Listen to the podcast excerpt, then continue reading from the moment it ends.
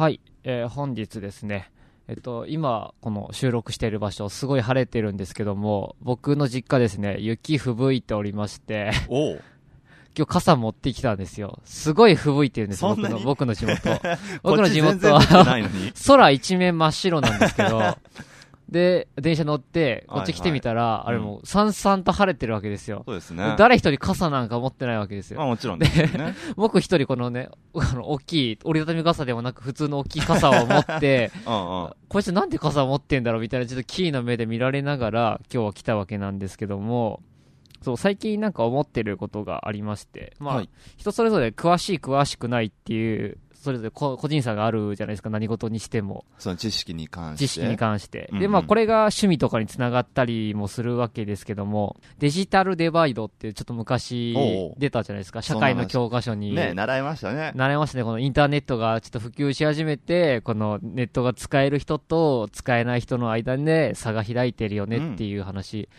でも最近ですね、クラウドサービスっていうのがたくさん出てきましたよね。はいはい。で、もうさらにもうデジタルデバイドですよ。あ。パソコンを使える人の中でも、このクラウドを知ってるか知ってないかでさらに格差。あ、その上の方で、また上下が出てきたっていう話ですか？そう。思いません？なんかもう、あんだけ便利な、じゃあ僕らは結構使ってるじゃないですか、そのクラウドサービスを。うんうん。で、そう知っちゃうと、これ使ってないなんて、なんて人生損してんだろうっていう気はしますよね。はいはい。このオンラインストレージだったりなんだり、ね、今いっぱいそういうサービスありますからね。ありますからね。でね、今日は何の話かっていうと、今日は電子書籍の話をね、するわけなんですけども、はいはい。で、その前に、そうさっき趣味の話って話だったんですけど、うんで、その、なんかその自分はほの他の人よりもこれはよく知ってるよなっていうのとかってあります？ああ、これは詳しいぞっていうやつか。そうですね。僕は、割と写真とか撮るのが好きで、はい。で、それをいろいろ画像を加工したりもするんですね。撮ってきた写真を。あ、自分で？自分で。だからそういう画像の編集の技術とかは割と他の人よりは詳しいんじゃないかなっていう感じですね。あと写真の撮影テクとかも。それいいですね。し趣味写真ってちょっとおしゃれな気がおしますしゃれだよね。趣味読書とか、趣味音楽鑑賞とかありきたりすぎるじゃないですか。そこに趣味写真ってか、お、かっこいいってなりますよね。ちょっとカメラかじってるんだけどってそうそうそういう感じですよね。なるほど。あー、ちょっとおしゃれですね。ちょっとそのおしゃれだと、ちょっと僕自分の言うの恥ずかしいね。なんで言ってよ、言ってよ。僕、あれなんですよ。家電が好きでね。おうおう、家電いいじゃん。そう、僕掃除機とか、はいはいはいはい。あの、白物ものから、まあ、テレビとか、はいはいはい。で、新しい電化製品を見るのが好きなんですけえども。面白いです。よね。そう、やっぱ掃除機、今熱いですよね。掃除機が熱いの？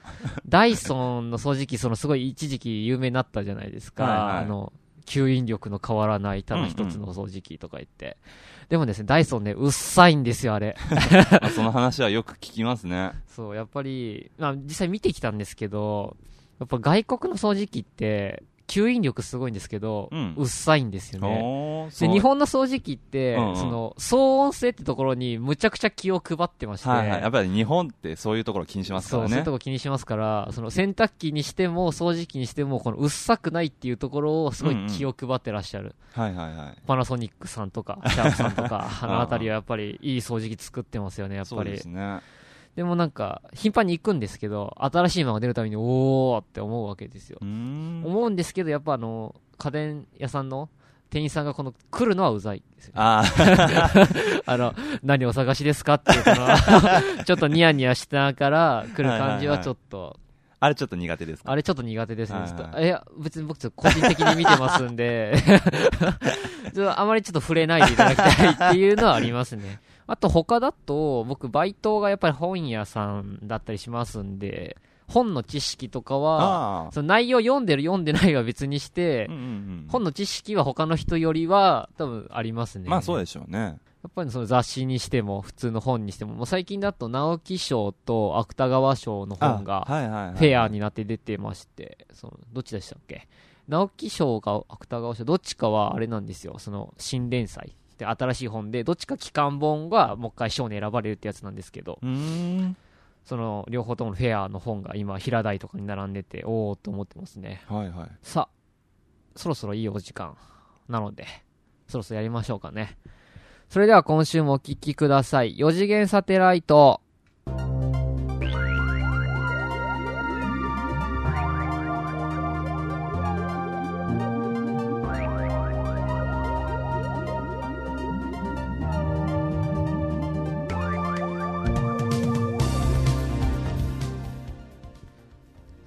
さて今週も始まりました4次元サテライト第08回の放送でございます。と今欲しいものは iPad 清水です。はい、今欲しいものは同じく iPad、下村です。奇遇ですね。揃いましたね。えーちょっと待って、これすごくない？さっきこさ、そう、放送始まる前に、だから、清水くんが、今日は自己紹介の時に、自分の欲しいものを言ってねって、そういう風に伝えられてたんですよね。で、まあ、その話はまあ、そこまででおしまいで、別に互い、じゃあ今日何欲しいって言うわって、話し合ってなかったんですよね。で、ああ、じゃあ俺 iPad だなって思ってて、そしたら何、一緒？あれ？これちょっと被ると話がもう、もういいじゃん。広がんないっすよ。おお互いど iPad の何が何が使いたいかっていうのを話せばいいんじゃない？あの、やっぱ、ちょっと、やっぱ僕も家電屋さんに行くって話したじゃないですか。はで、触ってみたんですよ。いはいうんいやもう、ブラウジングするだけだったら、いいっすよ、あれ。うんだよねあ あの、ソファーで、あ その別にキーボードをその叩くわけでもなし、はいはいこのペラペラめくる感じ。うんうんちょっとなんかね、最先端に触れてる気がして、ちょっと楽しい、楽しかったですね。ねうんうんで、ちょっと欲しくなっちゃいましたね。そうなんだ下村さんなんで欲しいですか？僕はねそのまあブラウジングもまあもちろんしっかりなんですけどあれでねいろいろなんだろう文字書いたりとかできるじゃないですか。できますね、その手書きのノート的な。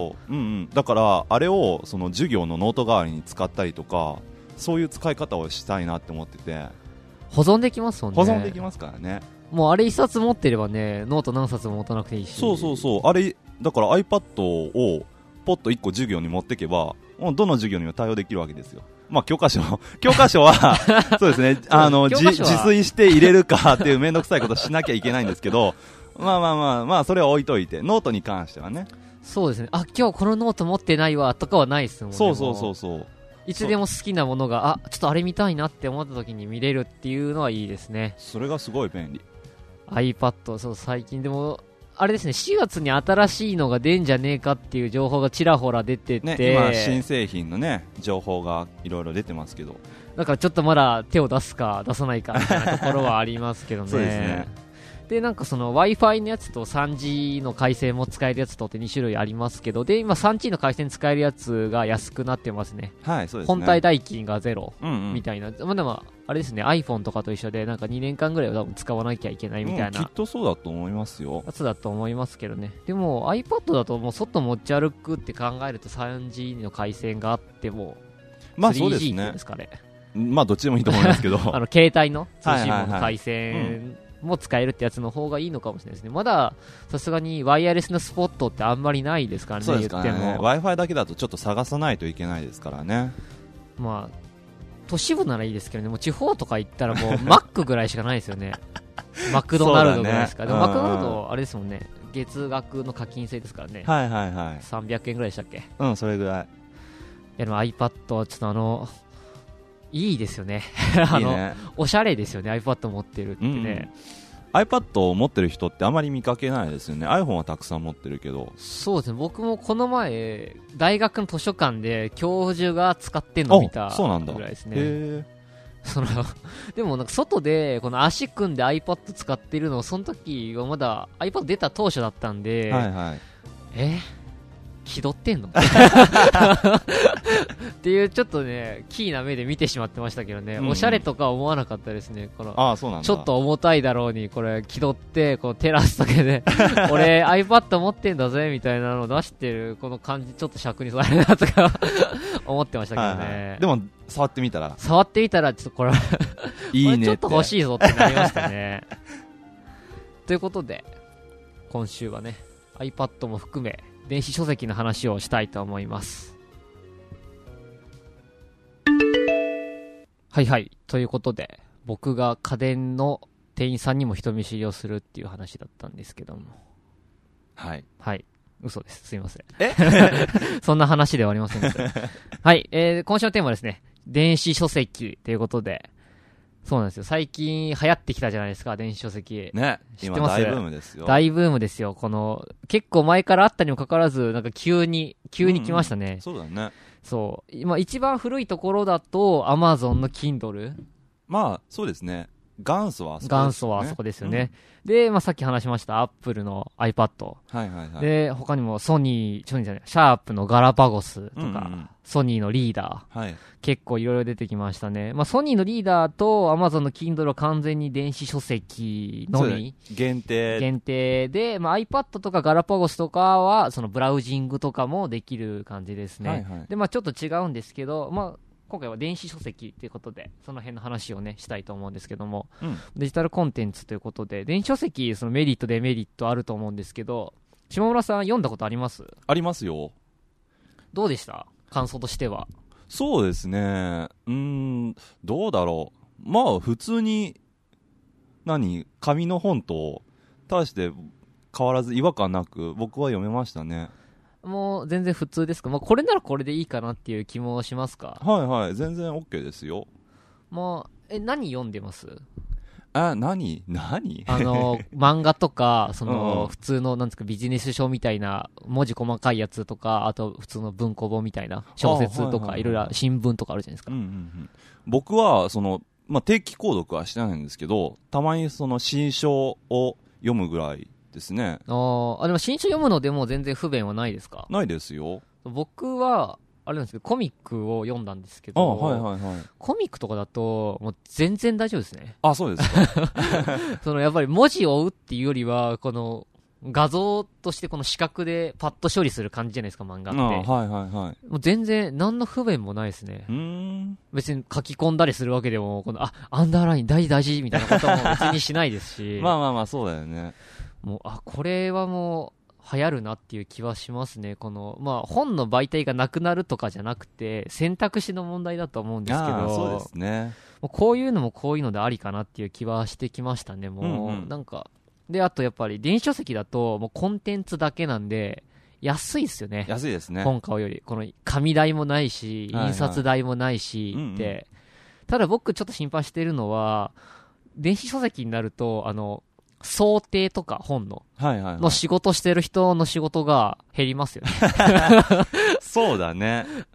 あれでも、あれを含めて本っていう人もいますよね。やっぱりデザイン。っていうんですか、その全部含めて、それ含めてその手元に残しておきたいっていうのを買う人も。はいはいはいなんでしょう。だからきっと、新書とかは、あれはデザインよりも中身重視じゃないですか。まあ、ないですよね、デザインとかね。うんだからああいうのは各個人個人っていうか、この各社各社、それぞれなんかこの決まったデフォルトのテンプレートがあって、うん。タイトル書いてあるだけですもんねら。いちいちね、その、個々の本ごとにデザインなんかやってないわけですから、ああいうのは別に電子書籍で出しちゃえばいいわけなんですけど、コミックとかだとやっぱり一個一個デザインしてるじゃないですか。そうですね。だからそういうのはやっぱり紙の方がまだね、いい利点、利点っていうかアドバンテージというか、小説とかもそうですもんね。そうですよね。まああれ、表紙がいいとかやっぱ本の中身ってわかんないじゃないですか。はいはい、はい。ちょっとあらすじは書いてあっても、それで面白いのか面白くないのかって。うんうんで、結局その、表紙買いっていうんですか？その小説にしても、うんタイトルとその表紙の感じで、あ、これ面白そうかかなって買うっていうの。はいはい。でも電子書籍だったらそういうのはできないですよね。そうですね。で、そう、電子書籍の話なんですけども、本屋ってやっぱり偶発的な感じがあるじゃないですか。偶然見つけて。その、フラッと立ち寄って、うんその、並んでるの見て、あ、面白そうだなっつって読むみたいな。うん、そうですでも。電子書籍とかだと、もう結構探すっていう感じですか？ピンポイントでピンポイントで。うんうん。そのし、自分のこの信頼を置いてる人のおすすめの本とあか、いつも見ているサイトでピックアップされた本とか。その、まあ、電子書籍を配本してるサイトとか多分たくさんあると思うんですけど、にしてもやっぱ限られてくるっていう感じはありますよね。まあそうですよね。なんて言うんですかね、その、でもまあ面白きゃいいと思うんですよ。最終的には。まあ、うんうん本なんてそういうもんじゃないです。いやー、でも、で、そう。で、電子書籍になったら、もう誰でも作れるじゃないですか。最近だと、その、自分で作ったのを、その、無料だったら公開できるみたいな。はいはい課金はできないけど、うんうんその、無料でも良ければ、その、その、うちのサイトを通じて、はいはい。配布できますよっていうサイトとかもたまにあるんですありまけど、すね。もう、これであれですよね、誰でもこの自由に気軽に、うんいろんなコンテンツが出せるようになりますよね。そうですね。まあ、見てくれる人がいるかどうかは別として。別として、この今までだったら、この小説とかだと、このコンクールみたいなのに応募して、はい、はい。いい賞を取ったら、うん。そのやっと本にしてもらえるっていう、この狭き門だったわけですよ。まあそのはいはい狭き門でも相当数の本出てますけど、まあそうですけどね。電子書籍だったらもうやりたい放題ですよね。そこまでやりたい放題かな。で、その、僕が、そのよく読んでる森博さんっていう作家さんがいるんですけど、はい。で、あの作家さんも、その、すごい前から電子書籍っていうのに、その、注目してて、うんうん。まあ、その人もなんか、いや、もう問題ないだろうって、その、全然電子書籍っていうものが、もう絶対すぐ普及するって結構前から言っててへ、で、その、普通の本で売ると、著作権料って、まあ、高いんですけど、10%なんですよ。はいはい普通の本とかだと、うんうん。この価格のですね。うん。であと、電子書籍だと、もう少なくても30%ぐらいはお、3倍だよ、3倍。まあ、それも安くなるんですけどね、金額が。安くなって、もう仲介がなくなるじゃないですか、本の紙の印刷とか。そうですよね。印刷業者にもね、お金ちゃんと入れないとダメですからね。そうそうそう、そういうのがなくなって、でもあれですよね、はい、はい。本だとあれじゃないですか、あの、発行部数で著作権料が入ってるので、あれは。うんうん、うん。その売れる売れないとかは別にいいんですよ。はいはい。もう発、発行してしまえば、もう売れようが、どんだけ返品されようが、著作権料は入るらしくてう、ん。で、そういう意味ではこの完全に実力な感じにはなってしまいますよねそこの辺はシビアですね。そう、その辺はシビアにはなってきますけどね。でもその、誰でもかんでも何でも作れるって、この、ポッドキャストとかもそうですけど、うんうん。今だともう、あれですよ、僕らみたいな素人でも気軽に、ちょっとなんかあれば。ね。なんか、ボイスレコーダーで撮ってやってる人とかもいるらしいですね。はいはいはいあはい。の普通の人はそうなのかもしれないですけどね。うんうん。もう僕らはその、ね、それなりの機材が、をお借りできてますので、うんその機材を使ってやってますけど、あれですね、だから表現がすごい広がって、趣味がどんどんこの細分化されてねくるかもしれないですね、誰でもやりたいことをできるっていう時代ですよ。で、このどんどんニッチなところになっていって、でうんもその分、あれじゃないですか、SNS とかも今はあるので、 mixi とか、はいは Facebook、Facebook 6億人ですよ、登録者数。い。すごいよね。すごいですよね。もう、だって、中国の人口ぐらいですよね。6億人でままだ中国には届いてないかな。うん。全体って60億人ぐらいしかいないでしょ地球の。10分の1が Facebook やってるってこと？10人に1人だよ。すごいね。コンビニ入ったらコンビニにいる人の1人ぐらいは Facebook やってる計算ですよ。すごいね。そう考えるとすごいですよね。だからもう、その気軽に、そのなんか表現したものを作ってる人とコミュニケーションとかも取れたりっていううんうん。のもできるじゃないですか。そうですねだから、その素人の人が作って、それを違う人が見て、あ、いいなと思って、なんか SNS とか、はいはい Twitter とかいろいろあるじゃないですか。ああいうのをありますね通じて、うん。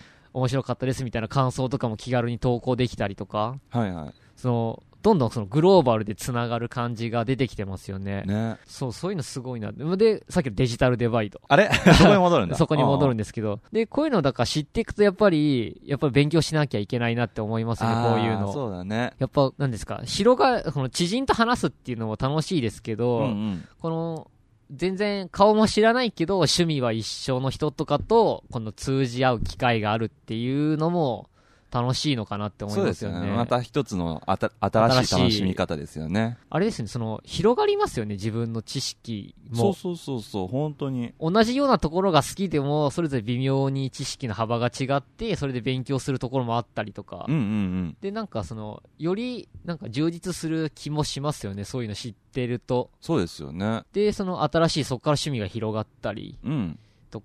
まあ、そのね、身近な友達もいいとは思うんですけど。逐一フォロー入れてくるのは何なの？だからなんかそのネットの知ってる人は、リアルな友達が少ないんじゃないだろうかっていう偏見がちょっと僕は。それだいぶ色眼鏡だと思うけど 色眼ね。鏡があるかもしれないですけど、うんでも、僕のその友達も、すごいパソコンが疎い人がいるんですけど、はいはい。もうえ、もうパソコンなんかなくていいよっていう。ああ、なるほどね。家にパソコンとかねえしっていう人がいるんですけど、僕からしたら信じらんないんですよ。僕も朝起きたら、まずで、パソコンの電源をつけるんですよ。はいはい。もう朝、はって目を覚ましたら、コーヒーを入れるよりもトイレに行くよりも、まず先に、パソコンの電源をつけるんですよ。なるほど。でもうテレビをつけない日はあるけど、パソコンつけない日はないみたいな 生活を僕はしているので、はいはい。そんな僕からすると信じらんないわけですよ。うん。え、下村さんはそんな感じないです？パソコンそんなつけないです？やっいや、僕もほぼ毎日のようにパソコンやってますよ。ぱつけますよね。このまあ朝起きたらとりあえずパソコンの電源ですよね。まあ、とりあえず顔を洗うかな。うん、そうだな。顔洗ってからパソコンの電源使う。いいじゃん、別に。順番いいだろ。もう、何よりもですよ、もう、朝起きて3秒で。もう、バッて起きてパチッて。すごいね。すぐパソコンの電源ですよ、僕からしたら。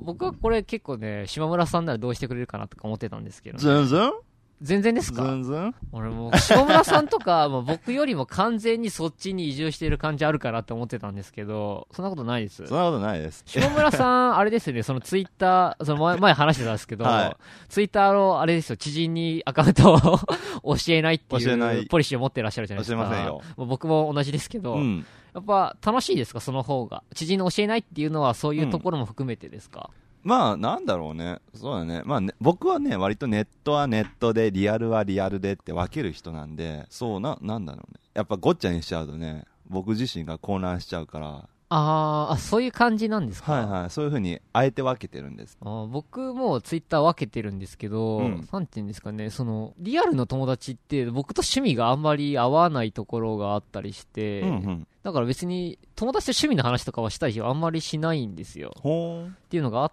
て、そのもうツイッターとか分けて完全にそういうのが好きな人とか、まあ、ツイッター完全に趣味の合う人だけで。趣味の合う人だけでやってますね。うんうん。やっぱその方が楽しいっていうのはありますね。そのやっぱ知ってもらってるっていうんですか？ああ、はいはいあのはい。まあ、ツイッターとかやるまでは、趣味とかって別に他人と共有するもんでもないだろうっていう感じがしてて、自分一人で楽しんでたんですけど、やっぱり知ってる人がいるとそれはそれで楽しいですね。話面白いですよね。広がりますからね。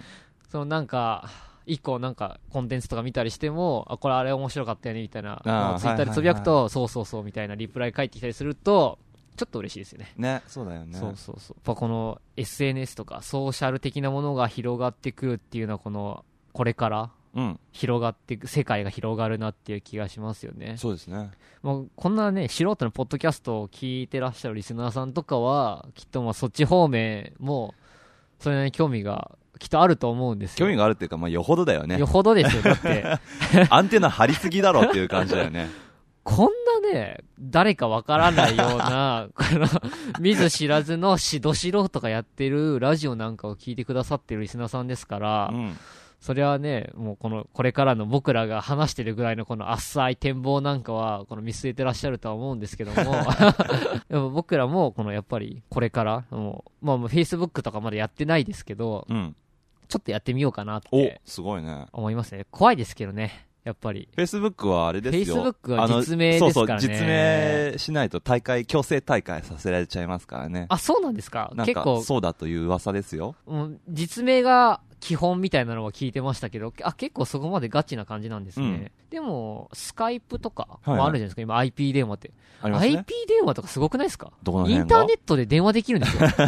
え、IP 電話はもうずっとずっと前からあるけど。パソコンで電話できるんですよ。はすごくないですか？で、そう、最近すごい思ってて、そうい。もう、昨日アカウント取ったんですけど、あれ、なんかその辺、なんか今までね、デジタルデバイドの話をしていて、あれ、意外と清水くんもデバイドしてたんじゃないのかなっていう。きそう昨日、友達からスカイプのアカウント取れって言われて、はいはい。うん、分かったって言われて、昨日スカイプのアカウント取ったんですけどあ、、そうなんです。パソコンの画面にうん電話かけるって出るんですよ。そうですよ。あれ？普通だよ。うんすごくないですかね？え、言ったらね、スカイプなんてもう10年も前からありますよ。もうね、すごいもう違うわ、現代って、もう昨日ね、パソコンの前で腕組んでうなってましたよ。今更やなすっ。げえなっていう風に僕は思ってましたね。ああ、そうなんだ。よかったね、気づいて。そう。ということで、今回はね、電子書籍っていうか、クラウドサービスとかの話をね、しました。で、今週ですね、重大発表がございます。お、なんでしょ下村さん今日何日ですか？う。今日ですか？今日です。放送日の今日ですか？えー、収録日の今日です。収録日の今日は28日ですね。28日ですね。はいまあ収録日、あし、えー、更新日明日なんですけども、はいはもう、あれですよ、1月も終わりですね。そうですね。もう12ヶ月中の1ヶ月が終わりを迎えましたよ。おう早いですね。もう、早いねあれじゃないですか、新年立てた目標が挫折してくる人もいるかもしれない、早い早い。い。ということで、今週ですね、最終回です。え、この番組？この番組、今日で最終回です。マジで？はい。えー、でえー、そう、マジで？マジで？今日最終回です。下村さんに言ってませんでしたけど、今日最終回です。あ、そうなんだ。はい。寂しいね。そうなんです。もうね、そう、僕らのちょっと予定が合わなくなってきてるっていうところもあり、はいはい。そう、まあ、どっちかっていうと僕の予定が合わなくそうですね。なってきてるあの、割と僕はこれ、れから暇になってくるんですけど、ちょっと清水くんの方が、方がうんこれから割と忙しくなってくるんで、ちょっと僕、これから会社勤めが、会社勤めが始まってしまいまして、いやー、そこはちょっとと、前準備の方ありまして、あ、なんだろう、ここはね、ラジオのためにニートしますって言ってくれたらすごいかっこいいんだけどね。いやでも、これラジオのためにニートしたら、僕もこれからの放送愚痴ばっかりですよ。これからの放送、このね、この々と社会人をこなしてる人たちへの 愚痴ばっかりになってしまいますよ。そうだね。い 陰鬱な放送になっちゃう、ね。陰鬱な放送になってしまうので、まあ今週で最終回ということで、あさせていただきたいと思うんですけども、どうでした？まあ、8回 ?8 回、うん2ヶ月ぐらいですかね、約。まあうんうん。、ちょうど2ヶ月ですか？ね、12月の頭から始めたんで、そうですね。どうでしたか？やってみた感想としては。え、なんだろう、別に、なんだろうね。割と、普段通りの会話を垂れ流してるような感じもありましたけどね。まあ、島村さん経験者ですからね。なあ、はいはい。僕としては、このやっぱり、実際この自分の喋ってる感じを、ひインターネット使ってこの、うんうん何ですか、誰でも聞けるように公開するっていう感じは、はいはい。新鮮でしたね、やっぱり。ね。うんうん。まあ、じ僕がやってみたいっつって始めた番組ですけども、実際やってみて、だってやっぱ知らないリスナーさんからメールが来たりしたっていうのも、まあ、懐かしいおねお便り紹介した回とかもあったじゃないですか。ああいうのもあったりして、えでも面白かったですね。面白いね。うんまあ、な、何はともあれ面白かった。何はともあれ、うん。あれですね。リスナーさんの方々は、まあ、それぞれの感想があると思うんですけど、はいはいもう個人的には面白かったですね。ね。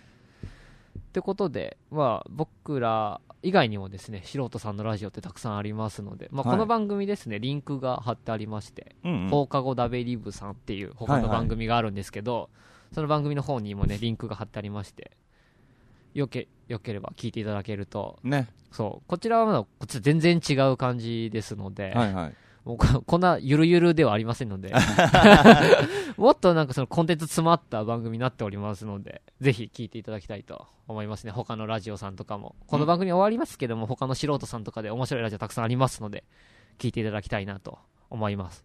ということで、エンディングいきたいと思います。